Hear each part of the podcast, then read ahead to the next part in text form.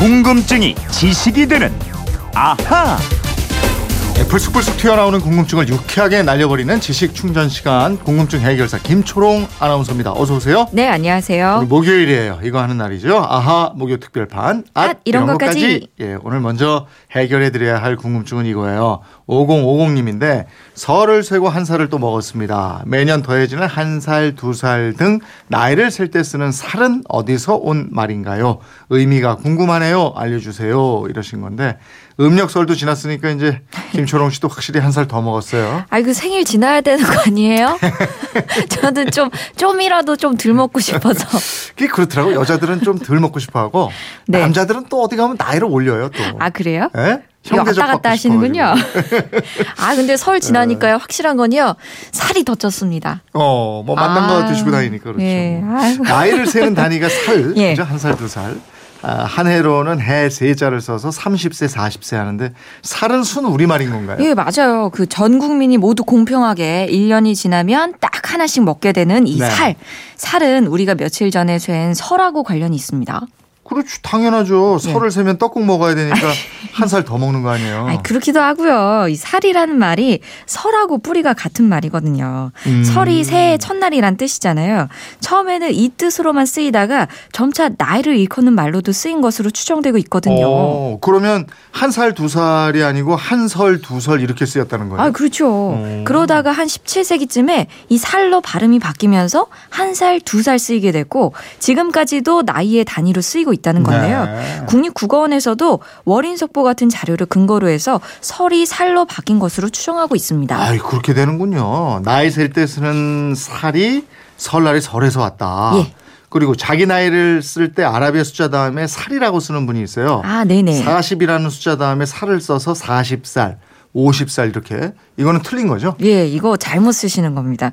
우리말에서 수를 표현할 때 한자어 숫자는 한자 단위 명사와 어울려 쓰고 고유어로 된 수간 형사는 고유어 단위 명사와 어울리는 것이 일반적입니다. 네. 그러니까 1, 2, 3, 4 같은 한자어 숫자는 한자어인 세와 함께 써서 음. 40세, 뭐 55세 이렇게 쓰는 게 맞고요. 10살, 20살 이렇게 어, 우리말 수간 형사는 살을 붙이는 게 맞습니다. 예. 한자 숫자는 한자어와 우리말 수는 우리말과 어울리 게 쓴다. 이거 예. 알아두시고요. 이번에는 애청자 김소리 님이 게시판으로 주신 궁금증인데 국가 원수끼리 전화 통화를 할 때 통역은 어떻게 합니까? 통역사가 전화기를 들고 말을 전달하는 식으로 하나요? 아니면은 원수가 직접 전화기를 들고 통화를 하나요? 이때 언어적인 문제는 어떻게 해결하는지 이게 궁금합니다. 검색해도 안 나와서 아하에 물어보게 됐습니다. 이러셨어요. 네, 아우 검색해도 안 나오는 질문 좋습니다. 음. 저희가 찾아보거나 아니면 또 못 찾으면 저희가 전 문가한테 직접 물어봐서 답변을 해드리니까요. 네. 언제라도 저희를 이용해 주십시오. 며칠 전에 황교안 대통령 권한대행 국무총리와 미국 트럼프 대통령이 전화 통화했잖아요. 예, 예. 이게 그래서 생긴 궁금증인 것 같은데 어떻게 합니까? 예, 이 양국 정상이 전화로 통화했다는 뉴스를 가끔 들게 되잖아요. 네. 이두 분이 직접 아니면은 단독으로 통화를 할까요? 아닙니다. 중간에 전문 통역사가 동원이 됩니다. 그렇겠죠. 근데 양국 정상에 각각 한 명씩의 통역사가 있는 네, 건가요? 네. 그러니까 양국 정상하고 각각의 통역사 모두 네 명이 통화를 하는 셈인데요. 네. 기본적으로 순차 통역이 이뤄집니다. 음. 즉, 각 정상의 사무실에 두 사람이 동시에 한 개 라인을 듣고 말할 수 있는 두 대의 전화기가 준비가 되면 한 대는 대통령이 들고 한 대는 통역사가 통역에 사용합니다. 음. 이 상대방 정상의 사무실에도 이렇게 똑같이 준비를 하게 돼요. 아, 그럼 두 정상이 전화로 연결돼서 서로 인사를 했다. 예. 그 다음엔 어떻게 하는 거예요? 그 다음에는 우리 한국 대통령이 한국어로 말하면 네. 옆에 있던 우리 측 통역사가 영어로 통역을 해줍니다. 음, 음. 그러면은 그 영어 를 미국 대통령이 바로 듣겠죠? 네. 그에 대한 대답을 또 곧바로 듣고 영어로 합니다. 네. 그러면 그 옆에 미국 대통령 옆에 있는 미국 측 통역사가 네. 이번에는 한국어로 통역을 해줘요. 음. 그러면 그 말을 우리 대통령이 듣고 또 대답을 하고 이런 식으로 순차 통역이 이뤄지는 거예요. 아, 그러니까 TV에서 왜 저 외신 막 속보로 들어올 때 예. 우리 동시 통역하잖아요. 예. 이런 방식은 아닌 거네요. 예, 그러니까. 예. 그러니까 물론 이게 기술적으로는 전화 통화도 동시 통역을 할 수 있도록 기계적 장치를 할 수는 있습니다. 네. 근데 정상 간의 전화 통화라는 게 대체로 길게 할 게 아니라서 그럴 필요까지는 없고요. 음. 이게 또 왜냐하면 통화가 이뤄지기 전에 이미 두 정상의 비서진에 의해서 통화 내용이 사전에 조율되고요. 아. 그에 맞게 언론 발표용 보도 자료도 사전에 준비가 됩니다. 예. 그러니까 실제로 하는 양국 정상 간의 전화 통화는 일종의 약속 대련이군요. 예, 예, 그렇습니다. 그렇게 되는 예, 예. 근데 이 내용을 다 알고 있더라도 실제로 대화를 서로 주고 받아야 하고 그러면서 순차 통역을 해야 하니까 통화 시간이 뭐 30분이다, 40분이다 이렇게 되는 네. 거죠.